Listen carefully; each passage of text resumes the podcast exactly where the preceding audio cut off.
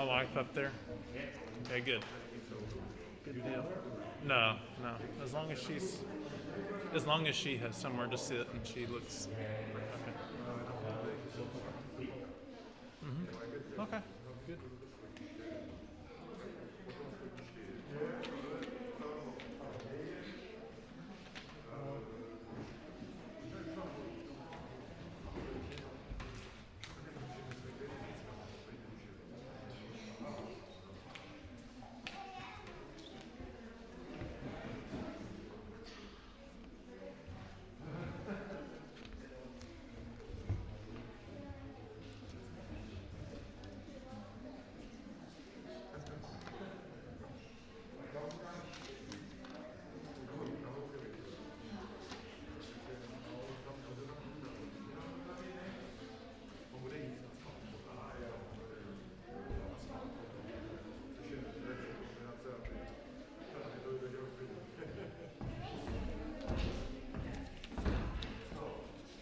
Is it on?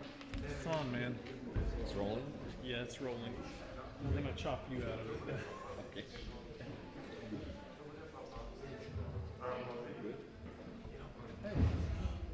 Hello there. Hello there. How many chins do you have,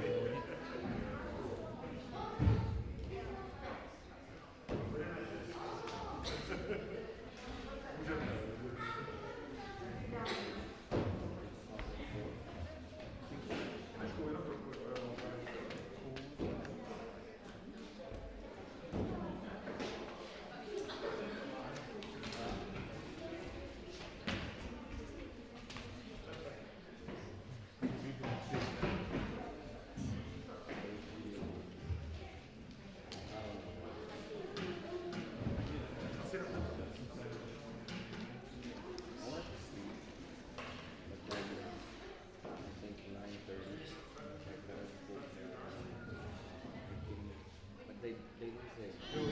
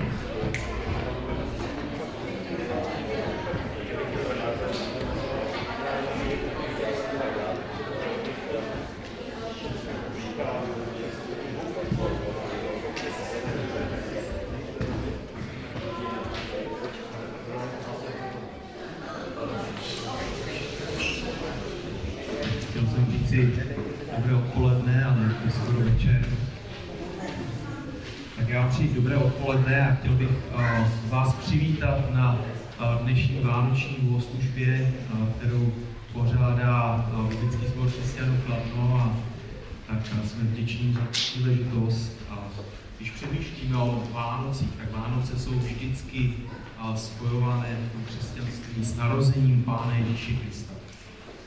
A je to tak.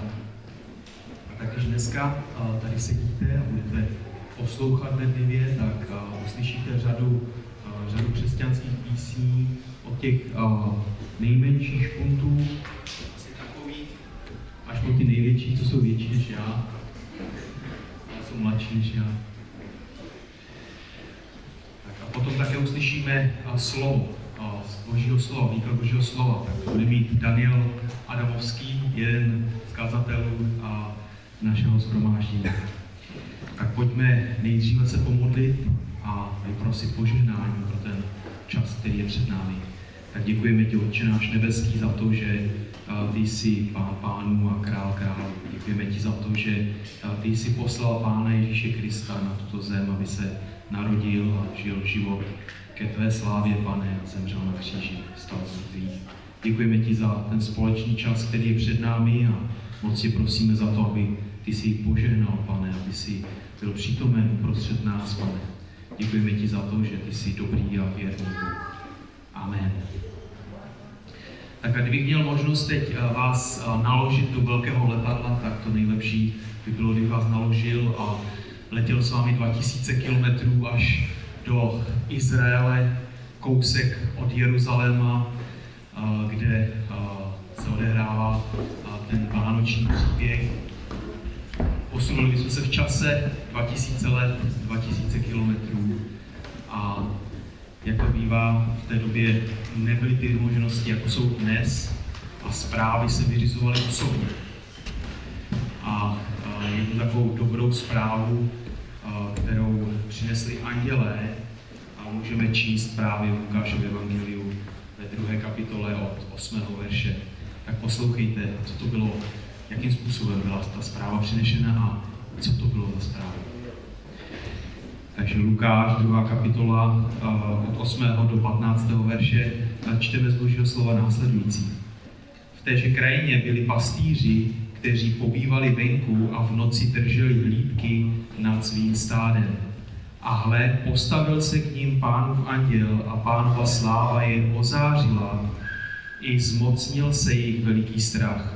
Anděl jim řekl, nebojte se, hle, zvěstuji vám dobrou zprávu o veliké radosti, která bude pro všechen lid. Že se vám dnes narodil zachránce, který je Kristus Pán v městě Davidově. Toto vám bude znamení. Naleznete děťátko zavinuté do plenek a ležící v jeslích. A náhle se s andělem objevilo množství nebeského vojska, chválícího Boha a říkajícího, sláva na výsostech Bohu a na zemi pokoj mezi lidmi božího zalíbení. A stalo se, že jakmile od nich anděle odešli do nebe, začali si pastýři mezi sebou říkat, pojďme tedy až do Betléma a podívejme se na to, co se tam stalo, co nám pán oznámil.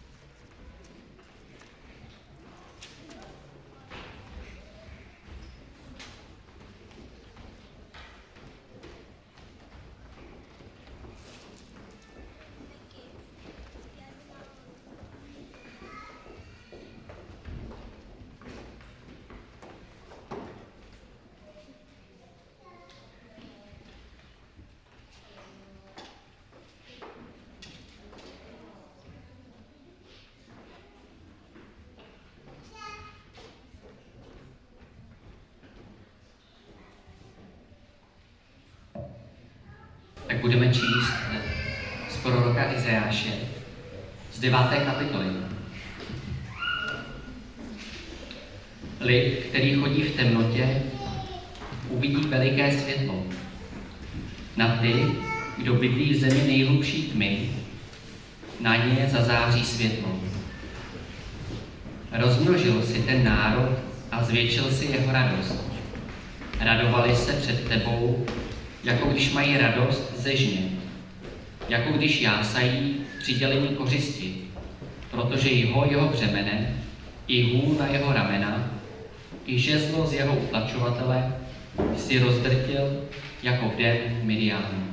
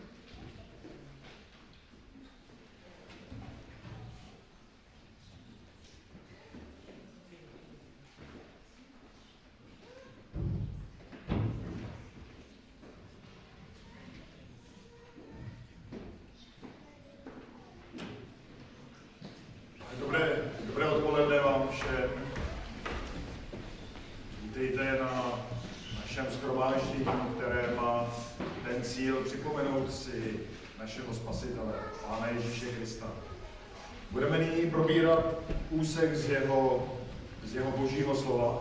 Je před námi kratičký úsek z Evangelia podle Matouše. Já však, než jej budu číst, tak si dovolím pomodlit se, aby nás Pán vedl tím výkladem. Tak milostivý Bože, děkujeme za Tvé slovo, děkujeme za to, jak úžasný jsi a že můžeme je studovat. A pane, prosím, aby pracoval v našich srdcích. Prosím, pane, abychom si uvědomili tvůj záměr, tvůj nádherný plán, proč Pán Ježíš přišel. Pane, prosím, veď nás, ať tě oslavíme.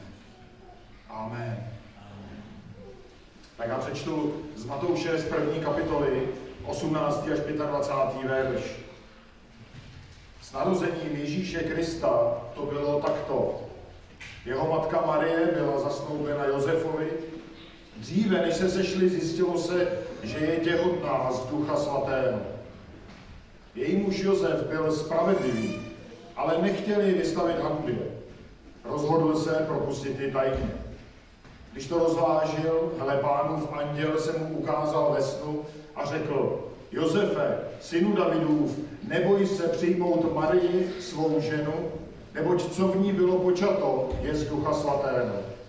Porodí syna a dáš mu jméno Ježíš, neboť on vysvobodí svůj lid z jeho hříchů. To všechno se událo, aby se naplnilo, co bylo řečeno od pána skrze proroka. Hle, ta pana otěhotní a porodí syna a dají mu jméno Immanuel, což v překladu znamená Bůh s námi. Když se Josef probudil ze spánku, učinil, jak mu nařídil pánův anděl a přijal svou ženu. Ale nepoznal ji, dokud neporodila syna a dal mu jméno Ježíš. Tak ten příběh, který jsme teď tady slyšeli, tak je stejně tak známý jako překvapivý a šokující. Teď kolikrát jste tento příběh slyšeli, kolikrát jste ho možná četli. Početí dítěte v paně Marii, pak cesta celé rodiny do, Bet- do Betléma, porod ve stáji, posléze přichází různé postavy, přichází mudrcové z dálného východu, dávají Ježíši velmi, velmi vzácné dary, a ty všichni, kteří přichází, tak se radují z toho narozeného dítěte. Ta ne úplně všichni, tehdejší král ho chtěl zavraždit. Možná vám vyvstávají otázky. No, proč se tohle vůbec stalo? No, proč Ježíš přišel na svět a proč to zvláštní početí? A my se budeme snažit z Božího slova, to, co napsal Matouš, zjistit odpovědi na tyto otázky. A můžeme si tomu snažení, tomu hledání dát název Příchod vysvoboditele. Když se pustíme do toho textu, tak první, na co se zaměříme, je šokující zjištění těch prvních dvou veršů, 18. a 19. Matouš, jako zapisovatel toho evangelia, tak nás uvádí do celé situace informací, že Marie a Josef byli snoubenci. Což je důležité chápat v té tehdejší tradici, že zasnoubení byl velmi těsný svazek, ne jako dneska. V podstatě, i když oba ti snoubenci každý bydleli u svých rodičů, tak se na ně pohlíželo už jako na manžela. Ale kdo byli Josef a Marie? Kdo to, kdo to byl vlastně? Josef pravděpodobně z dnešního pohledu byl dělný. Pravděpodobně tesař. Oba byli velmi chudí, žili v Nazaretě, městě, které bylo nezajímavé. Bylo v odlehlé provincii, byla to v podstatě díra. Ale oba spojovala slavná minulost. Josef i Marie byli potomky izraelských králů. A kdybyste se podívali na těch prvních 17 veršů, které předchází tomu našemu úseku, tak byste nalezli rodokmen, který začíná u Abraháma a pokračuje přes krále Davida až právě k Josefovi. Podobný rodokmen byste našli i u jiného evangelisty, Lukáše. ten rodokmen patří Marii. On je tam sice uveden Josef v tom rodokmenu, ale je to velmi pravděpodobně proto, že Marie neměla bratra a tudíž její manžel byl tím nositelem té otcovské linie. Takže máme tady dva chudé lidi, žijící v naprosto nezajímavé lokalitě, ovšem s mimořádnými předky. Představte si, že byste osobně věděli, že jste potomky třeba rodu Lucemburku, že vaším pra, pra, pra předkem byl Karel IV. Nebylo by to zajímavé? Určitě ano. Ale co z toho? Nenajíte se kvůli tomu jít. Ale tady musíme chápat jednu důležitou odlišnost. V případě Marie a Josefa to bylo jiné. Protože tehdy, v té době, kulminovalo a doslova bylo každou chvíli k explozi veliké očekávání příchodu Mesiáše. Celý ten národ věděl, že v těch letech přijde Mesiáš. Nevěděli přesně kdy, nevěděli přesně, kdo to bude, ale to očekávání bylo doslova, doslova na spadnutí. A oni očekávali Mesiáše, oni očekávali zachránce, vysvoboditele, který přijde a obnoví tu zašlou slávu Izraele a jeho moc. A každé dítě tehdy vědělo, že Mesiáš je potomkem krále Davida. Takže můžeme říci, že na té rodině těch Davidových potomků byly upřeny zraky celého Izraele v těch velkých očekáváních. Ale ještě předtím, než oba ti, ti snoubenci spolu začali žít jako manželé, tak se stala překvapivá věc. Doslova nečekaný zvrat v té situaci. Marie otěhotněla. Tohle muselo být pro Josefa naprosto šokující. On nevěděl, jak čteme, že původcem byl Bůh svatý. On se prostě dozvěděl, že jeho milovaná žena čeká cizí dítě. Josef byl spravedlivý muž, muž, který toužil žít podle božího zákona. Ale teď přesně v situaci, kdy se domnívá, že ta, kterou vkládal své naděje, takže ho zradila.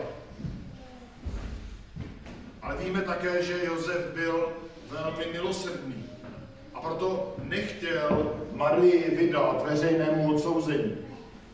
A rozvažoval tedy, že ji v tichosti raději propustí do jejího domova. My si musíme uvědomit jednu věc, že v té době, kdyby ji vydal tomu veřejnému odsouzení, tak velmi pravděpodobně ji za cizoleství čekal trest smrti ukamenování. A Josef to nechtěl. A proto raději volil tajný rozvod. A bylo to pro něj velmi těžké rozhodování.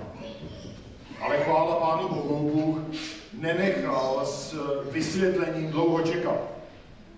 A za Josefem přichází posel, aby mu vysvětlil, že vysvoboditel přichází. To je náš druhý bod od 20. do 25. verše, zbytek celé té pasáže. Vysvoboditel přichází. Josef přemýšlel nad tou těžkou situací, pravděpodobně usnul tím přemýšlením a ve snu se mu ukázal boží anděl. A ten boží anděl Josefa oslovil jako syna Davidu, což je důležité pro Ježíšův původ. Protože Josef nebyl biologickým otcem Ježíše, ale z právního pohledu ano, protože Ježíš byl potom jím vychováván. A proto to Josefovo potomstvo, no, potomství krále Davida přechází na Ježíše. Ale co je překvapivé, když čtete tu pasáž, takže anděl povzbuzuje Josefa, aby se nebál Marii přijmout jako jeho ženu. On ji tak tituluje, ten anděl. A už nám vyvstává otázka, no a tak čeho by se bál? Je to jeho rozhodnutí. Nebylo toho málo. Jo, když, by, když poslechne, tak na sebe veme břemeno toho, že bude vychovávat cizí dítě. Jo, navíc bude čelit celý svůj život pomluvám, jak to vlastně tehdy s tím otěhotněním Marie bylo. Možná také bude v očích těch lidí okolo něj za hříšníka, že vlastně on přivedl Marii do těhotenství ještě předtím, než se dovršila ta doba toho, těch zásnů. A nebo bude za hlupáka, že si bere nevěrnou ženu s cizím dítětem. Tak nebylo toho málo, čemu by musel v takovém rozhodnutí čelit. Ale možná ještě víc, než ta výzva k odvaze, tak je překvapivější to, co dál anděl Josefovi říká. A on říká, že to, co v ní bylo počato, je z Ducha Svatého. On mu vlastně vysvětluje, že to početí není důsledek hříchu, že to není zrada Marie, ale že to je boží dílo v Marijině těle.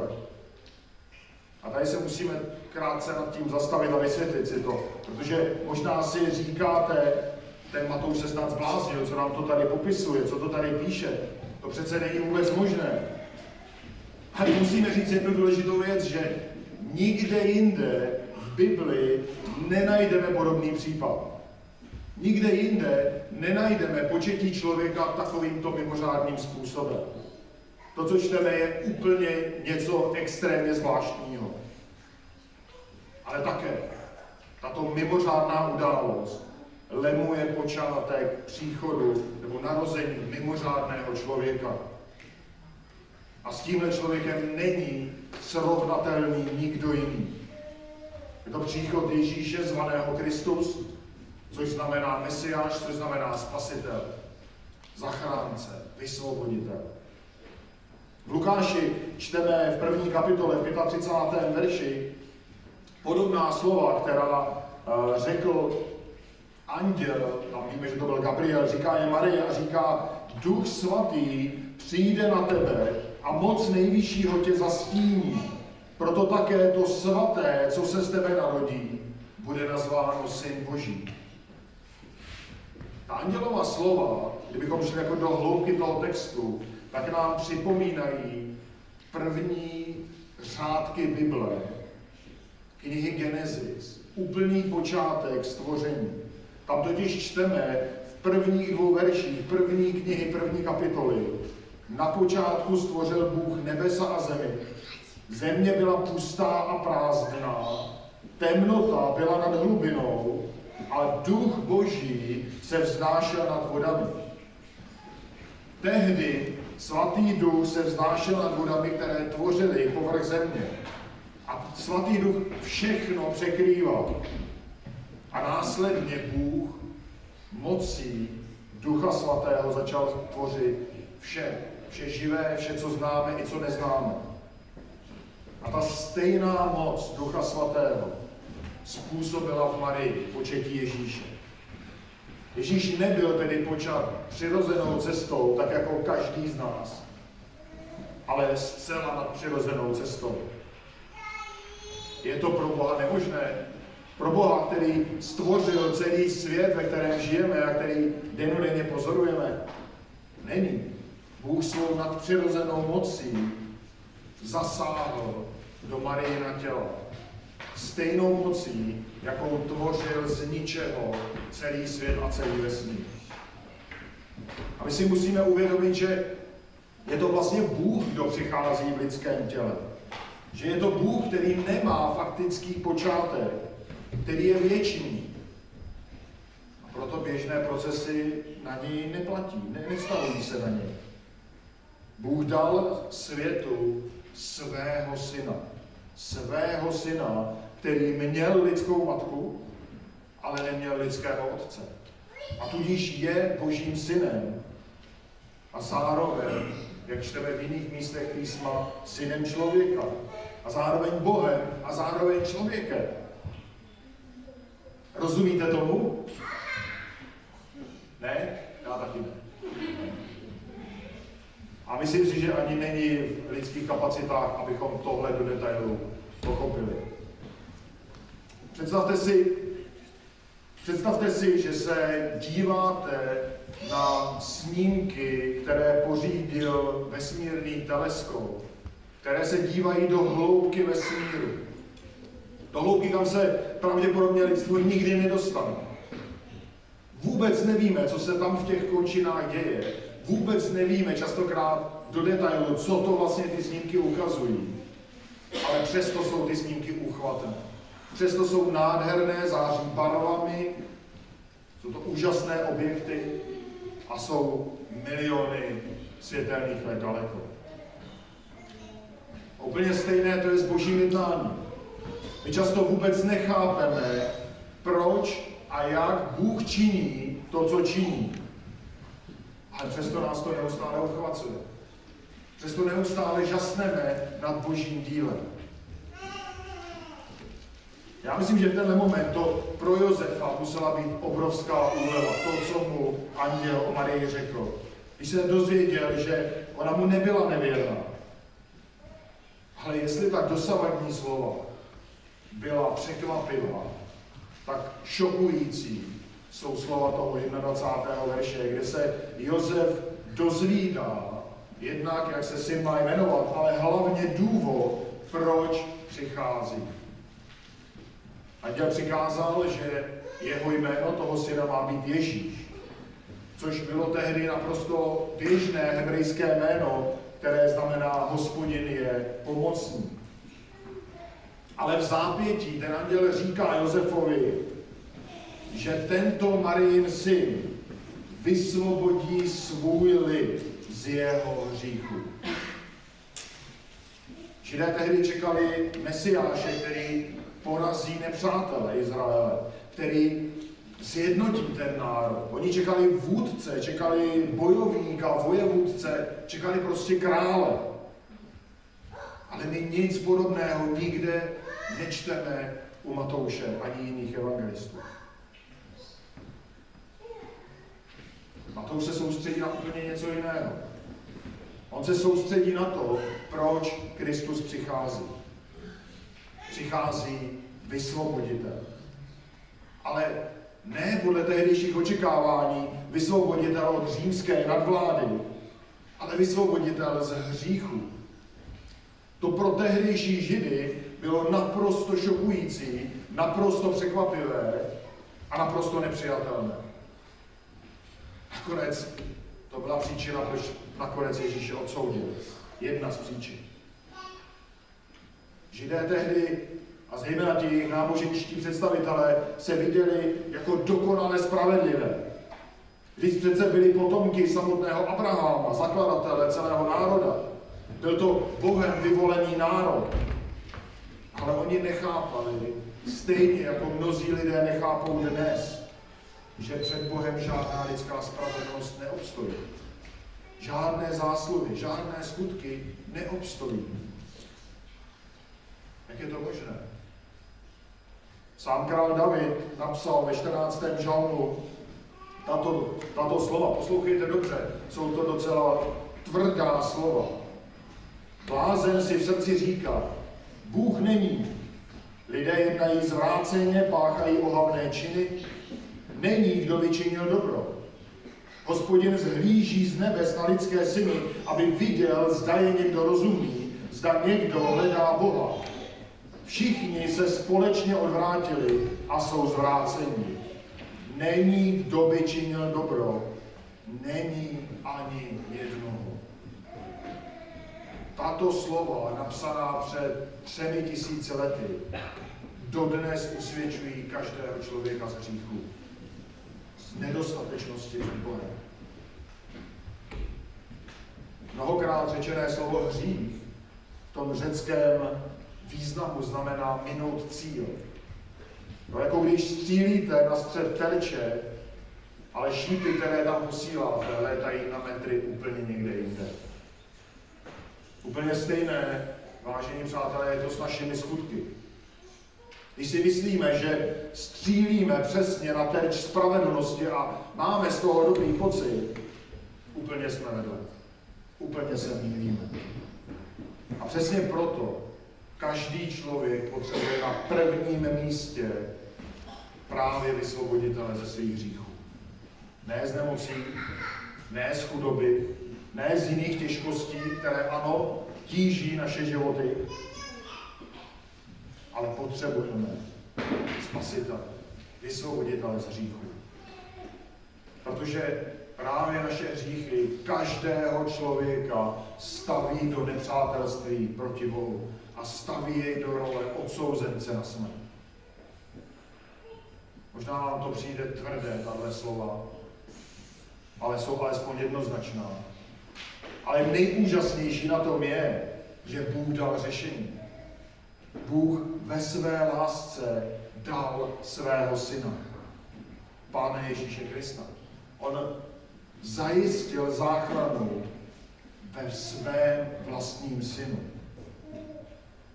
Pán Ježíš, když přišel na svět a po celou dobu, co působil, tak žil naprosto čistý život. Byl naprosto dokonale spravedlivý. A přesto zemřel na kříži brutální, hnusnou smrtí. A právě touhle obětí vykoupil svůj lid. A proto každý, kdo věří, že Kristova oběť jej osvobozuje od hříchu, že jej očišťuje od hříchu, je vysvobozen. Je ospravedlněn před Bohem. A nese ne svůj, ale nese Kristovu spravedlnost, která má skutečnou cenu. Jen skrze víru, jen když člověk uvěří ve výkupní oběť Pána Ježíše Krista. Žádná jiná cesta není. A tahle ta cesta začíná upřímným pohledem na sebe samého. Milí přátelé, podívejte se do svých životů. Jsou dokonalé? Jsou dokonalé, spravedlivé? Můžete s čistým svědomím říct, že následující slova vystihují váš život? Je to příkaz, budeš milovat Pána svého Boha z celého svého srdce, celou svou duší, celou svou silou a celou svou myslí a svého blížního jako sebe samého. Platí tohle pro vás? Žijete takto? Myslím, že žádný člověk. Nemyslím. Jsem si zcela jistý, že žádný člověk a ten jediný člověk, který toto splnil, byl Pán Ježíš Kristus. Ale pokud vás tato slova ve vašem srdci drtí a odsuzují, je to dobře. Ale nezůstaňte v tom a vězte, že ta záchrana je v tom, který přichází, Pánu Ježíši Kristu, který se tehdy narodil a začal ten život takovým mimořádným začátkem. Věřte v tohoto osvoboditele, věřte v tohoto spasitele, protože ten vysvobozuje každého, kdo v něj věří před odsouzením, které Bůh připravil pro ty, kteří odmítli Kristovu oběť. Ale pojďme dál v tom textu. V téhle události, kterou si každé vánoční svátky připomínáme, tak boží plán spásy vyvrcholil. To, co Bůh měl připravené na začátku světa a o čem mluvili celá staletí, spíš tisíciletí proroci, tak té noci v Betlémě se naplnilo. V 22. a 23. verši toho našeho textu, tak tam Matouš připomíná proroctví jednoho proroka. Čteme tam, co bylo řečeno od pána skrze proroka. Bůh použil tehdy jako nástroje proroka Izajáše, aby stovky let předtím, než Mesiáš přišel, předpověděl jeho narození. A Izajáš právě použil to jméno Immanuel, které tady čteme, které Matouš překládá jako Bůh s námi. Nejde o klasické jméno, ale jde o titul a přesně nám to ukazuje, jak Ježíš je lidem blízko. Každému, kdo v něj věří, je Bůh s námi. Spasitel se narodil, přišel na svět jako člověk, ale nejenom to, už jsme tady četli z Izajáše, prosím, poslouchejte, jaké tituly prorok Izajáš Ježíši dává v 9. kapitole, 5. 6. verš. Neboť chlapec se nám narodil, syn je nám dán, na jeho rameni spočinulo panství, dal mu jméno podivuhodný rádce, mocný Bůh, věčný otec, kníže pokoje.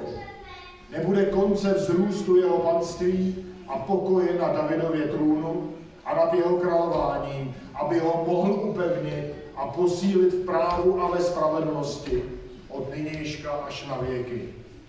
Horlivost hospodina zástupů to učiní.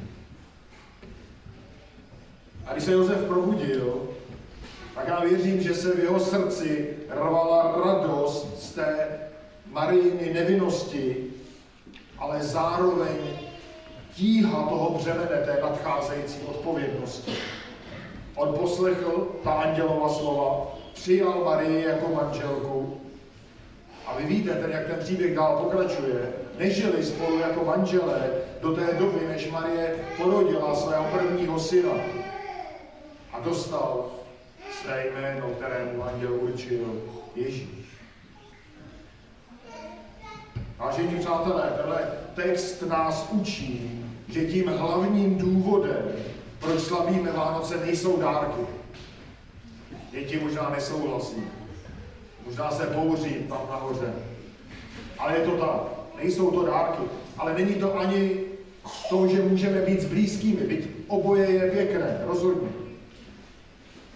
Ale Vánoční svátky jsou připomínka vrcholu plánu spásy.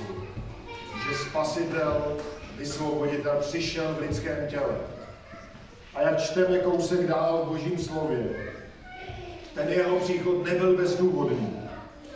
V Marku čteme v desáté kapitole tento verš.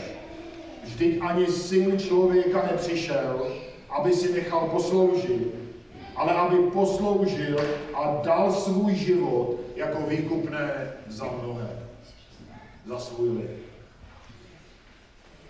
Kéž je to jednou i pro vás.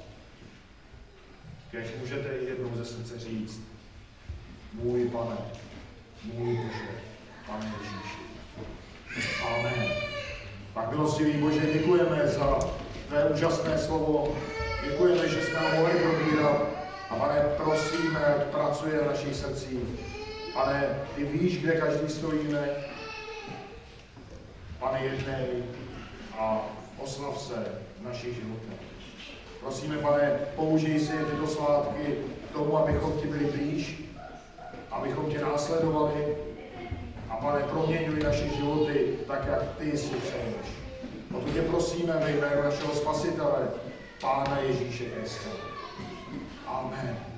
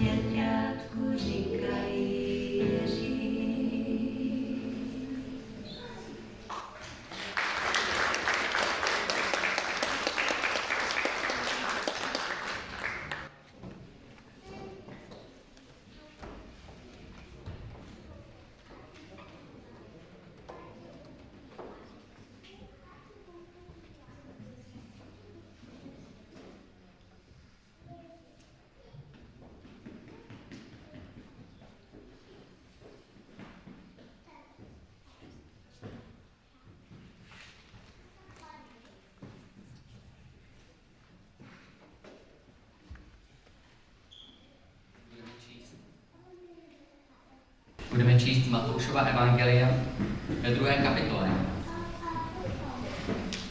Když odešli, hle, ukázal se Josefovi ve snu pánův anděl a řekl, vstaň, vezmi dítě a jeho matku, uteč do Egypta a buď tam, dokud ti neřeknu, protože Herodes bude dítě hledat, aby je zabil.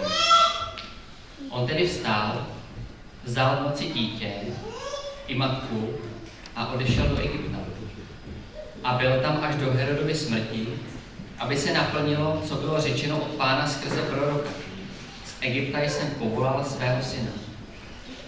Když Herodes uviděl, že ho mágové oklamali, velice se rozlítil a dal pobít všechny chlapce v Betlémě i v celém jeho okolí, od dvouletých kníže, podle času, který vyzvěděl od mágů.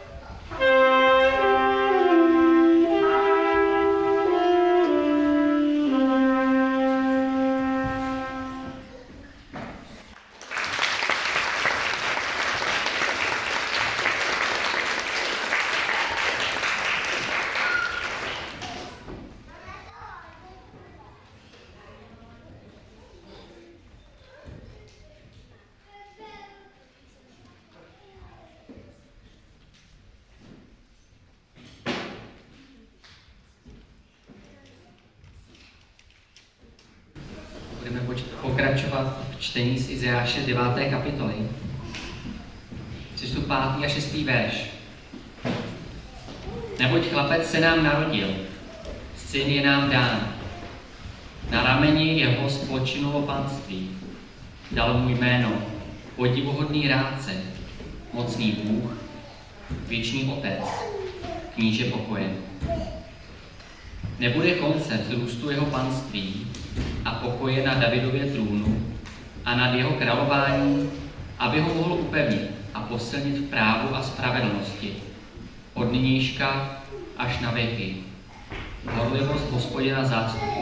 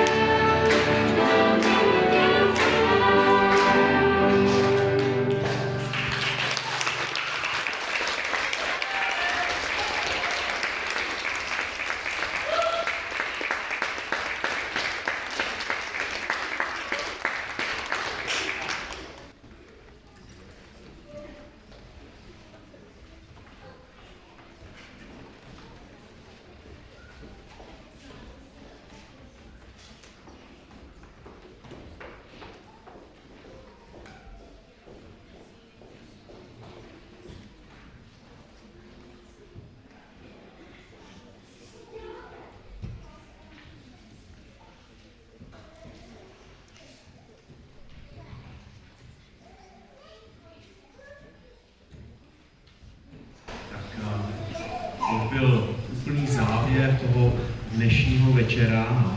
My bychom vás rádi pozvali na zítřejší bohoslužbu, která bude za světla. Když přijdete ráno na desátou hodinu sem, tak a, uslyšíte a, také zpívání nějaké a uslyšíte kázání z Božího slova, bude kázání Markus, a, Markus Denny. Tak jste srdečně zváni. A já se teď pomodlím na, na závěr a potom mám ještě jednu důležitou informaci. Tak ne- tak děkujeme ti, Otče náš nebeský, za tvoji milost. Děkujeme ti za to, že ty jsi dobrý Bůh, pane. Děkujeme ti za to, že ty jsi dal svého jediného syna, aby žádný, kdo v něho věří, nezahynul, ale měl život věčný. Tak jsme uh, vděční za to připomenutí toho, že, uh, že Pán Ježíš se narodil, že žil svatý život, zemřel, stal z mrtvých, pane. Děkujeme ti za, za tvoji milost a prosíme tě o požehnání toho zbytku večera. Amen. Tak my máme ještě jednu takovou prozbu velkou na vás, jestli byste nám pomohli eh, sníst všechno to, co je tam v tom předsálí. Je to velká výzva, je to závazek i, můžete i vypít všechno, co tam je a budeme velmi vděční. Eh, já vám přeji pokojný večer a můžete ještě zůstat a povídat si a bavit se. Tak pokojný večer.